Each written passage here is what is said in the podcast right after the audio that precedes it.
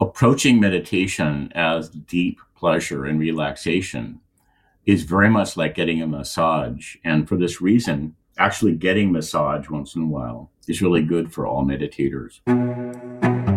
Sutra 16. The roar of joy that set the worlds in motion is reverberating in your body and the space between all bodies. Find that exuberant vibration humming in your secret places, streaming through the channels of delight, rising new in every moment. Know you are flooded by it always. Beloved, listen. The ocean of sound is inviting you into its spacious embrace, calling you home. Float with the sound, melt with it into divine silence the sacred power of space will carry you into the dancing, radiant emptiness that is the source of it all. That is just Sutra 16, one of the many gorgeous poems in Lorin Roche's Radiance Sutras, which is a loose ish translation of the Vijnana Bhairava Tantra. And it's a whole story of love.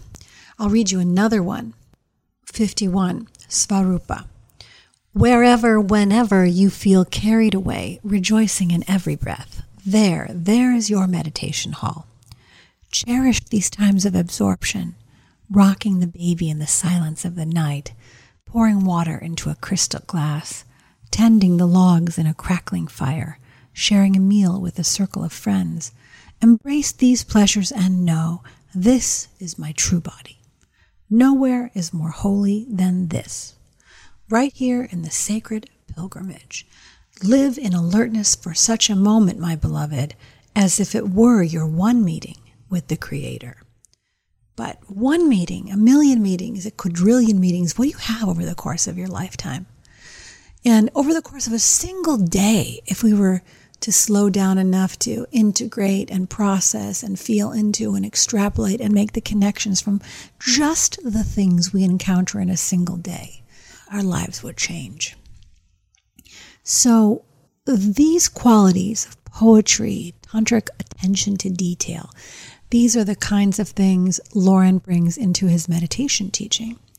So, when I first encountered his methodology, which is called instinctive meditation, it really sounded to me like a very different modality than the kind of sit still and concentrate version of meditation that has been normalized. So I'm very excited to share with you this interview with Lorin Roche, where we get into the impossible challenges of living in a human body, the incredible paradoxes and things we have to deal with, and how meditation can help us defrag our nervous system, and how meditation is not what you've been sold, but a much broader uh, experience, a rich and diverse and radiant experience to participate in. We also get a little bit into cancel culture as one of those impossible challenges of being in a body, and many more applied benefits of doing a meditative practice we start by talking about the impact of meditation.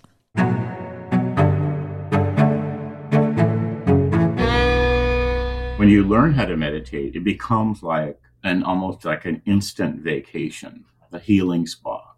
Basically, the idea of having a daily meditation practice is that you learn how to just with the breath enter your favorite $10,000 a day healing spa where you're being massaged, you're getting an Ayurvedic treatment or acupuncture, you're listening to the greatest, most mind melting, heart melting music, you're seeing beautiful colors.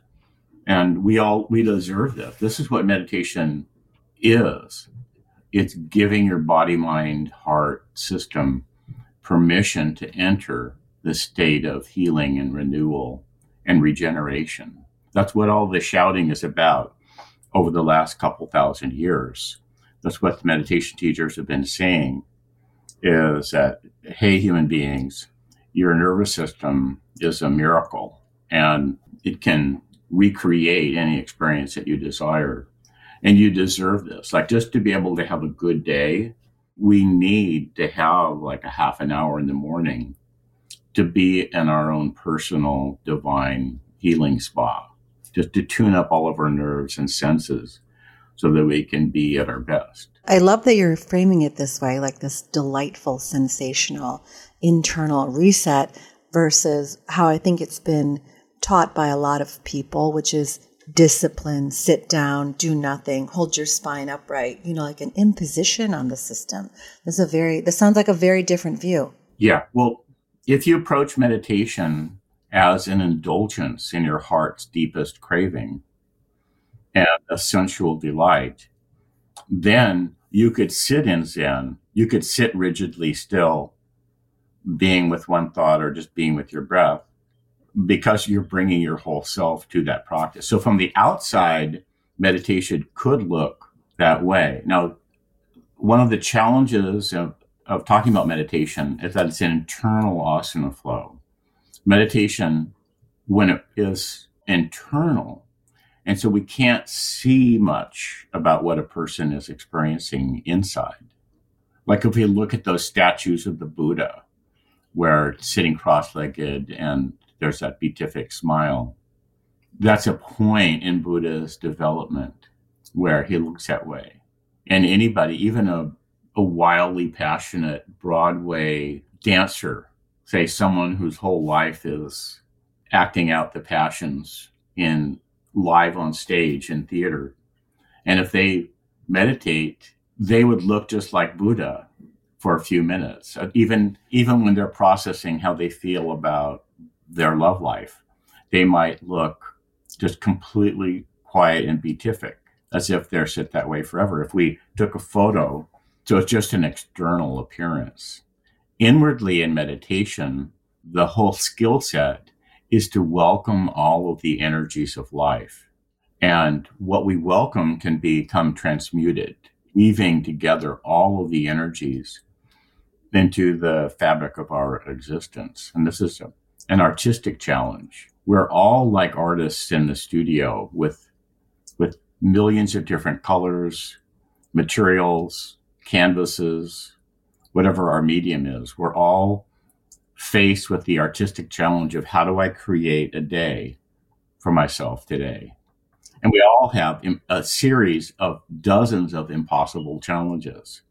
Like you have to be, say, you're at work with other people, you have to be crisp and professional, and yet also, you know, breathe and maintain yourself and, and stay alive and you have to be clinical and distant from everybody because any romantic liaisons at work just lead to catastrophe. But at the same time, people spend most of their time at work. And so, where are people going to meet their mate? Really, where do people meet? Like historically, where do people meet the love of their life? Well, it's often they might show up at work. So then, how do you do that? Like, do you both quit, then quit? We have to keep our passion alive and yet be cold and distant as if we sprayed Windex on everything and clean, uh, scrubbed everything clean. And so we're all faced with this series of impossible challenges all day long. Whatever it having kids, yeah, a woman has a child and then you grow this, you say to life, okay, grow another human being in my body and then your whole body changes into this unrecognizable other thing a woman pregnant and then lactating and then nursing. And then the child goes away. And uh, thanks for all the sandwiches. Don't call me. I'll call you. So then we adapt to that. So life is always giving us a series of impossible challenges. And in meditation with the purpose of meditation is to welcome all of our impossible challenges and then to use a chakra metaphor that your your um, people are probably aware of that there's these centers of wisdom and instinctive energy everywhere in the body. Give your body a chance to line up all of your different forms of intelligence or we have many. If you think of the chakra model or just think of the different kind of intelligence We have like street smarts to some extent and survival instinct. We have gut instincts and we'll have erotic intelligence, sexual intelligence, intelligence about how to use power. We have adoring intelligence or love, relatedness, social, empathetic intelligence. We have maybe intuitive intelligence.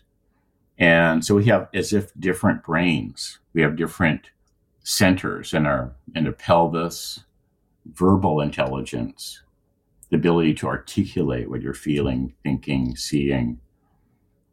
Meditation is the time and place and skill set for letting all of our forms of intelligence get their ducks in a row, so to speak, coordinate to support you in dealing with whatever your life challenges are.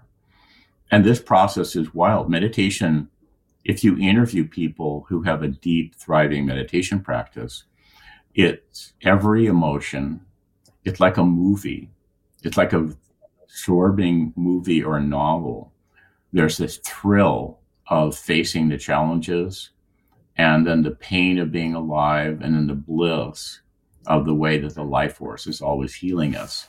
So meditation is wild experience at the same time that it's very serene. I like how you wove in there this idea of crafting your day as a work of art and um, sort of taking all of the experiences you have and then meeting them with your full resource self. So when you're in the practice, are you consciously summoning these centers or are you more doing uh, an integration. You can, and there's times when we need to summon them um, just to open up that channel of communication.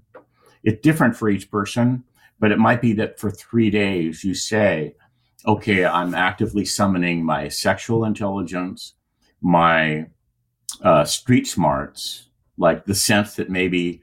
Like those guys or women that I'm attracted to bad boys. Like I know that like sexually I'm attracted to a, like a bad boy or a mischief maker or somebody that's embodying the shadow. Only two days a month. yeah, right, two days a month. And then we think with the second with a different brain. And I know that person, um, they might be fun to think about or see in a movie or flirt with, but really expensive. Like they can wreck your life in half an hour. And so, um, and women in particular have to think that way because women can get pregnant. We can say for a while, like, okay, I'm actively summoning my sexual intelligence, my emotional intelligence, my social relational intelligence, my cunning, like my ability to see around corners, my female intuition or or hunting instincts, my protective instincts, my boundary setting intelligence. And let's all together work out a game plan. Though it's a team, any human being is an inner team of many different kinds of intelligence. And in a quiet moment, they all tend to come. So facing our challenges by default automatically invokes our inner resources.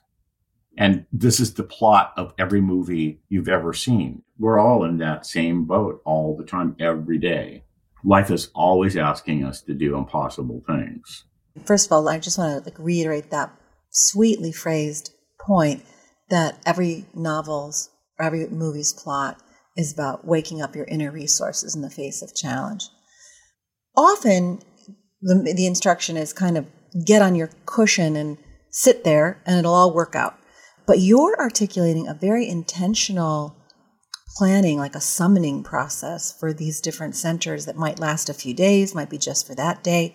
So in crafting your your practice for the day or the week or what what's up in your this current stage of your life, what does that look like from a preparation standpoint? This is one of those cases where someone's looking from the outside and said, "Oh, that's what it is." The mind boggles at how dumb it is. Just for example, take the phrase "watch the breath." So watch, what does what does watch the breath mean? Well, imply watching is seeing, right? So it's in your mind's eye, watch the breath. So watching the breath is the most boring approach to breathing that there could possibly be. it's not really there in in the Sanskrit literature, the idea of watching the breath. What Buddha is reported to have said is things like breathing in sensitive to rapture, breathing out sensitive to rapture. Think about that. That's I'm doing it right now. If you're listening, breathe in sensitive to rapture. Sensitive to rapture. So with breathing, there's smell because it's been through the nose or the mouth. There's the temperature. We can sense temperature. Like the, if you breathe in through your nose and then breathe out slowly through your mouth or breathe out through your mouth onto your hand, you can feel the heat because the breath has been, go ahead, Christine, breathe out slowly onto your hand. Mm. Mm. The breath flowing out is hot and moist from being in your body for a couple seconds. So there's temperature, there's touch, there's a touch of breath, there's expansion. Our whole body, or at least the, the rib cage, the, it expands a bit as we breathe in and contracts as we breathe out. So there's all this motion. It's very sensual. It's sensual. There's a massage quality to it. So it's as if the person who made up this phrase, watch the breath, was afraid of sensuality so it's there's a lot of Puritan impulses in the meditation jargon. This denial of the body, denial of sexuality, fear, fear of sexuality and emotion. Um, so watch the breath. It's practicing detachment, and that can be useful. You know, it's a possible medical intervention. Like in your medicine cabinet, you might have, like, what is that stuff that you paint on a wound? It's what is it, purple or brown, like iodine? Iodine, what, beta, betadine. Yeah. So in your medicine kit, you might have a detachment meditation, but very few Westerners need a detachment meditation. Like we're already so detached. That's, uh, you know, like what you were describing about being at the office, going through that life in a bubble of protection and boundary. Um, last night I was talking at a dinner on intimacy, and you know, it's a lot of wonderful young people in their 30s and they speak to this of like this isolation and loneliness and not being not knowing how to relate not knowing how and there's a lot of bad things in the old world like bullying mm. uh, have been downtrended in many ways but bullying it comes back in some ways worse bullying is striking back and there's a lot of bullying on the internet in the name of political correctness. But younger people not being able to be in the rough and tumble, ever the slightest thing can be judged and canceled. Just the slightest thing can invoke this severe response. Right now, it's almost all men that are being universally condemned, but the tide will turn and then it'll be women. In order to be not judgmental and to be sort of a compassionate listener, a tolerant person, a person who wants to grow and grow with the community, that takes a certain skill set of sitting in discomfort and also an environment which trusts that if you were ever to do something wrong, that you would be received in the same way. So like cultivating that feels really vital. Yeah. So this is one of the impossible challenges that we all face. Like in some ways, like with sort of the internet and, and political correctness, in some ways, we're sort of living in a Puritan village in the year 1700. It's like 10 year old girl can have a dream and say, in my dream, that uh, the widow over there, that unmarried woman over there, that she was dancing with the devil, then the whole, all life in the village comes to a halt. And everyone, they have an inquisition and they basically torture that woman until she confesses that, yeah, she's in league with the devil. And if she doesn't confess, then just keep on torturing her. We're all sort of living in um, that medieval village. And what was that novel, The Scarlet Letter? And it turns out that the woman was pregnant by the preacher who's always preaching against sex. And that's the whole meaning of the Scarlet Letter. The people who are preaching against something, they're often the worst offenders. So we're like, we're all living in it. So there's, in a sense, there's nothing new. Bullying to destroy somebody's reputation and cancel them So it's the same as high school. It's the same as junior high school. It's the same as a street gang. And we all have to navigate these things. So what is meditation then?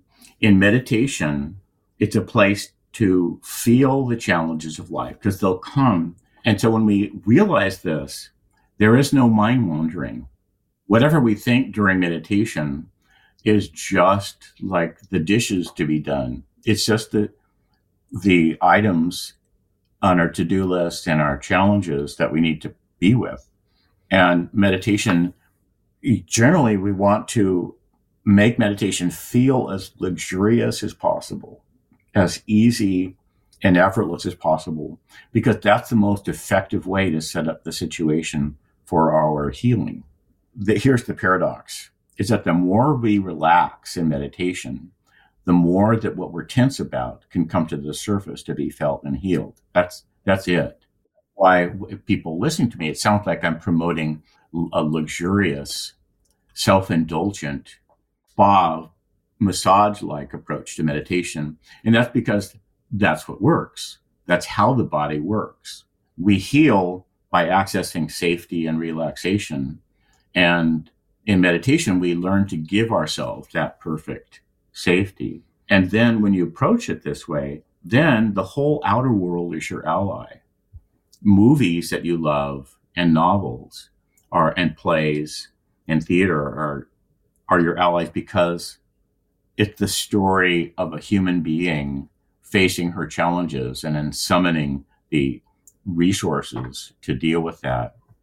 And therapy is your ally because if you have a therapist or a consultant or a coach or a dance teacher or a voice teacher, and you get the sense of how they're paying attention to you and what they're guiding you into, meditation becomes like an inner, a continuation of your therapy.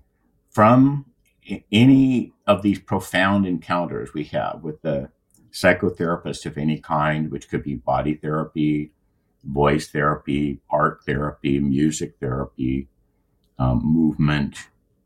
There's many amazing healers using many different models. It could even be like something like archery and riding dressage, riding horses. Like you could learn a lot about meditation from being with horses, like and like dressage is, I think, more sophisticated than almost any meditation instruction. Is that because of the level of awareness and attention to detail it requires? Yeah, because in dressage, say, which is this incredibly skilled way of being with horses, because it's external and visible and you can see it, they developed a language. Whereas meditation is so invisible because it's just inside of a person that there's always a struggle to talk about, to describe anything. But for example, if I listen to horse people, their language and their description of technique is much more refreshing than most meditation instructions. Now, the, the Radiance Sutras, what I call the Radiance Sutras, which is this, the Vijnana Bhairava Tantra, it's completely enthusiastic about life. It's just like, all right, you're a human being, you're in a body, you can enter through any doorway or an ordinary breath. The sense of wonder and awe or astonished or in love or scared or angry or overcome with lust or hunger, hungry or sneezing, um, running from a danger, running from battle, um, wistful, like longing, longing for home, missing someone that you love, and it, loving them from a distance is thinking wistfully of someone you love, remembering a kiss, or in the middle of sex, or at the height of orgasm, or at the afterglow, or being at a party, wandering in nature. The the Bhairava Tantra describes all of these as doorways into meditation. So that's the way I was trained starting in the 60s. It's been 54 years now and it's just a love affair with this approach, with this with this text, which is one of the traditions of meditation. It's just for people who live in the world. Most most meditation teachings come from monks, people that gave up the world And so their techniques are somewhat different. There's a denial because literally the definition of a monk is I renounce my ego, like I die to my old self. I won't even remember what my name used to be. I get a new spiritual name. I I give up all my money. I give away everything. I, if I have anything, I give it utterly to the to the ashram, and I give up my personal will, like my to do list. I only do what I'm told. I take an oath to follow orders unquestioningly. Those are the three vows that are gener- generally constitute what being a monk or a nun is. It's it's uh, poverty, obedience. What is it? Celibacy. Oh yeah, and celibacy. I, never have sex. Never have a personal relationship.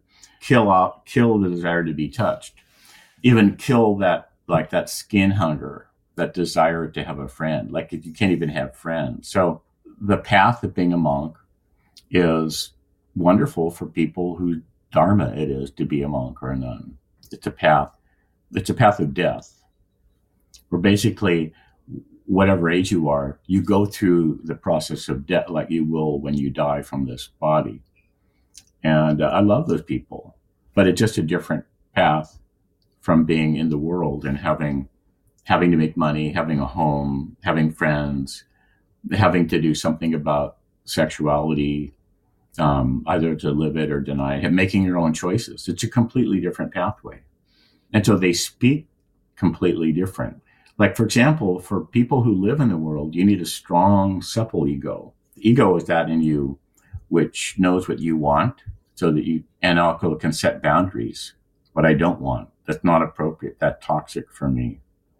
Like in an ashram, you just eat whatever slop they throw on your plate and that's it. There is no choice about what to eat. You don't, you can't say, no, I don't want to eat that. I'm vegan. You just eat whatever slop gets thrown in your plate, like being in the military. You've, you made a vow to give up your personal choice. So in a person who lives in the world, we have to get to know our body, what our body needs, our emotions, our heart. It's a tremendous creative challenge every single day and it can be thrilling when we give ourselves deluxe, luscious meditation time. It's such a profound retreat. Like I, I lived outdoors in Hawaii for over nine months in the most incredible place, just swimming every day. I was recovering from working with homeless people, and um, many of whom are mentally ill. And schizophrenics and and it was so painful and exhausting. So I, I just needed to be outdoors. And uh, so I've lived outdoors and I grew up at the beach. My mother was a surfer, raised five kids on the beach in Southern California in the 40s and 50s. So I've known a great deal of luxury. And even so, if I meditate for half an hour in the morning, it's all so much more intensely enjoyable. The activation of all of the senses.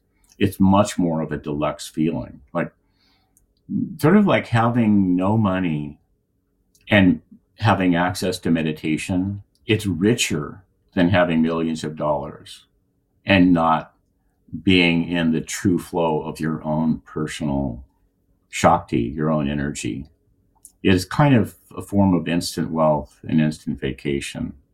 Now, the ordeal side, the challenge of meditation is that the more you relax, the more and the quicker your your pain will come up to be healed. Approaching meditation as deep pleasure and relaxation is very much like getting a massage. And for this reason, actually getting massage once in a while is really good for all meditators because say you have a really good physical therapist or massage therapist, they'll approach your body slowly until you really relax, until once you really trust their hands, their their hands will find their way to your sore spots and they'll start like digging around in your sore tissues and you won't believe how much pain is there in certain muscles and nerves and tissues and we have we all have this instinct once we're truly at ease, like, oh, ouch. No, don't stop. Like, ow, ow, ow, ow. I'm having a somatic response to that, by the way. sympathetic response. So it's very similar. Like in massage, the more that you trust the hands of your massage therapist, the more you'll let them into the places in you that really, really hurt. And so this is a great teaching. And so this is why you want your meditation practice to be completely luxurious is so that you you have created a safe space for your feelings of unsafety to rise to the surface to be healed. That's that's how it works. So you're sitting you're sitting there and and this you made some quiet space, it's luxurious, you're letting and these feelings begin to come up the things that have been wanting to off gas and be investigated or allowed. What do you do in that moment to avoid like clenching and pulling away as it's arising? Well, you will. You will pull away. And so this is where the skill of meditation comes in because there's there's thousands of little skills that you learn of being with yourself. And this is where um, short-term therapy can help and also great conversations with a friend like there are people in the world that can be any age. It could be grandmother type people who love the human story, and you can tell them anything. Um, there is a problem for psychotherapists or clinical practitioners in that they have to evaluate you according to the DSM, or they might think they have to, and so they'll tend to pathologize. But that's very useful in certain circumstances also, because they might have danger um, signals but in general, inside of yourself, unless necessary, you don't want to pathologize anything. You, yeah, and we're constantly learning how to meet all of the energies inside. I think it's a lifelong process where, that we're always getting better at. So we learn as we go. What you want is for your initial approach to meditation to be healthy enough that you're not just canceling yourself out and for this reason, for it's sort of generally true, like the as a stereotype, it's better to approach meditation through music and dancing and say poetry and then and say dance and listen to music for 10 minutes. And then if you feel like it lie down or sit to meditate. Does that discharge the physical tension or move the energy before you lay down or sit yeah. Well, think about the songs you love. Like so many songs actually feel like heartache. What they've done, they do is they'll take a painful feeling and turn it into beauty. Mm. Do you like popular songs at all, or what? Have you listened to anything lately? I was listening to Nina Simone's Best last night, where she start. You know, she's like "Feeling Good" is her top song. It's got like 350 million plays on Spotify or something, and she's talking about like all the things that make her feel free but underneath it, it's coming out of this like acknowledgement of all the times you're not free. You know, that it, it's like the tension between the longing of like, here I'm feeling good, but it's like, I'm feeling good in this moment as opposed to all the others when I'm not. You know, it's, it's, and, and, oh, oh, oh. she's like, whoosh, you know, like your whole body comes alive with it. That's exactly it. That's not new, but that tension and meditation is a sublime place for embracing that tension. The word tantra has one of the meanings is tension. It means weaving, mm. that there are strings under tension, like the strings of a guitar. And it the tension in the strings of a guitar or violin or piano that let them resonate. So tension is a great thing. Tension is music. Tension is weaving our word attention, there's a reason why the word tension is in attention. It's where ten and also tender. So it, in meditation, we're tenderly allowing our attention to be called to the tension that we are in. And what happens is that even though it's painful, like in the song you're describing in the performance, that there's an interplay of unfreedom and the soul crushing qualities of interacting with the outer world, and then the liberation, the appreciation of freedom. and hard won freedom. So that's what's there in her in her song, and we all have that. Mm. Lorin, I, I love the way you're the way you're speaking about meditation. I think there's a piece in here that was around the strong and flexible ego, um, like cultivating that versus trying to abnegate the whole egoic process, and that that in an in a life where you're interacting with the world that is actually your ally, you're not trying to kill it. That piece is in a lot of ascendant spiritual theologies and a lot of the yoga world and a lot, you know, someone told me the other day that it's really easy to govern a people who see suffering as the path to enlightenment. And it's very difficult to govern a people who see joy as the path to enlightenment.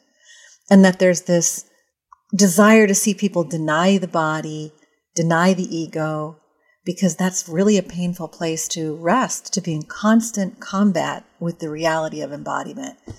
So I like that you're offering a different perspective. If you think about the problems facing the spiritual supervisor who has, say, an ashram, say it's a year 1000, and they have like 500 people there.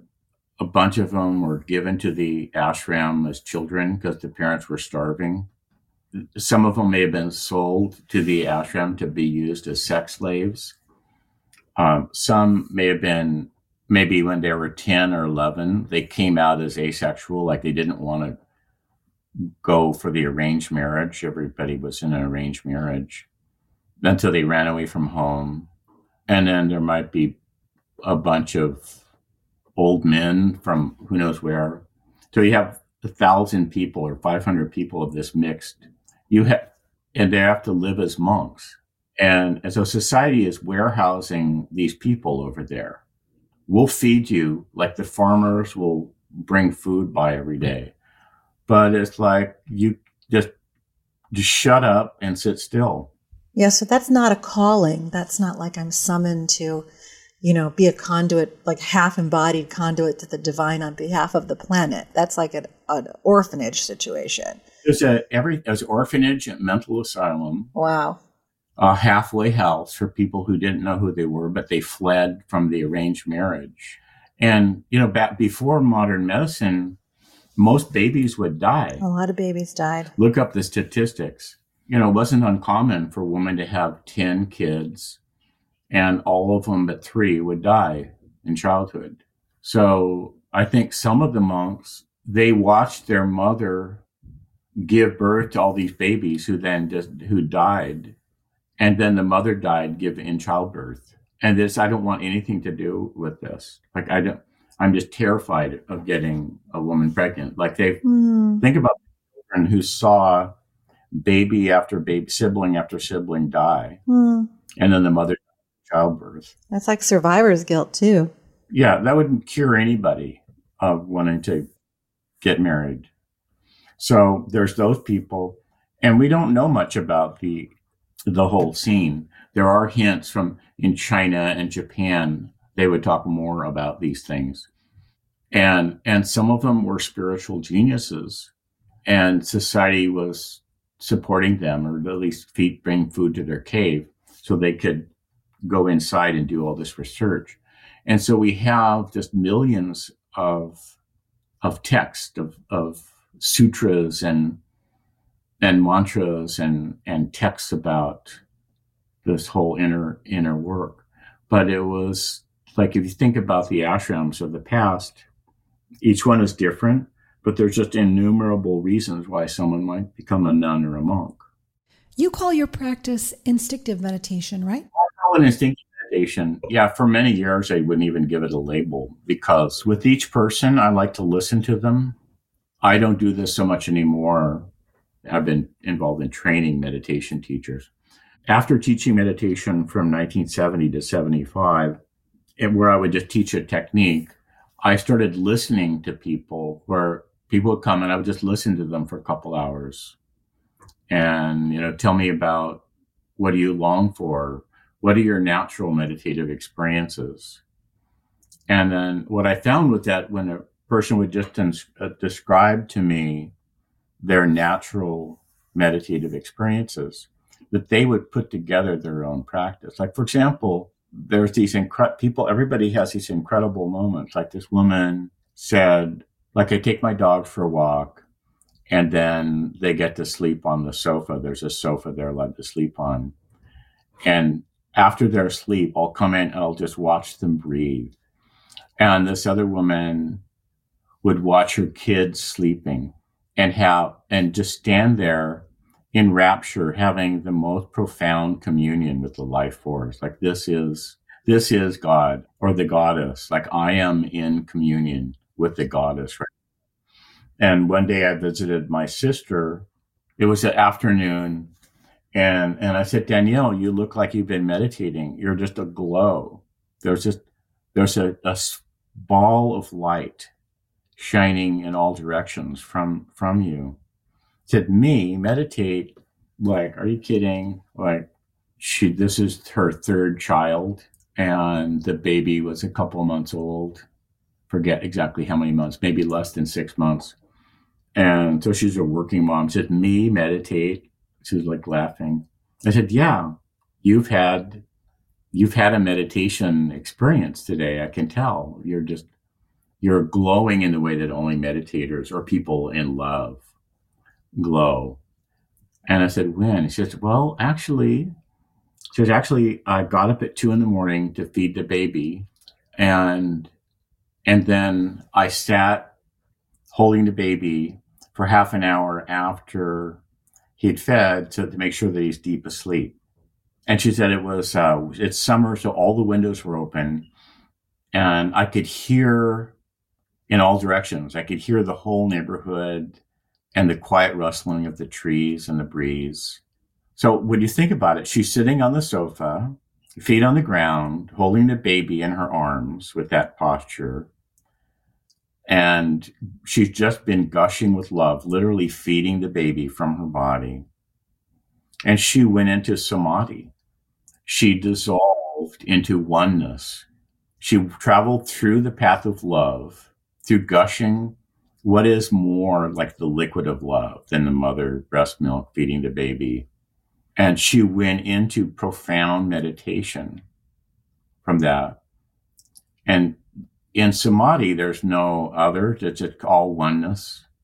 So she wasn't asleep. She glowed exactly like one does after samadhi from being completely at one with the life force. You know, when you're speaking that, like, um, you said earlier in the conversation how we can recall any profound mystical experience we've had. We, it's a reference point in our body, uh, songs and whatever. And as you're speaking your sister's experience, I'm literally sitting in the rocking chair with my fourth child, where, I mean, that was like a, a those middle of the night feedings were the only time where there was spaciousness to expand and rest and feel the love flowing without distraction. And it was a profound meditation, such a beautiful acknowledgement. Um, I'm so moved by that. Yeah, I just spent the last 54 years listening to women mostly. the demographic is two thirds women and one third men since I started meditating and doing yoga in 1968.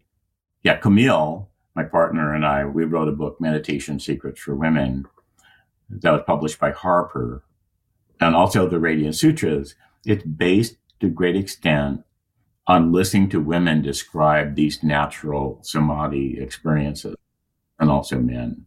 Probably everybody has experiences like this. And one of the purposes of meditation is to be a place where they can amplify and continue to unfold.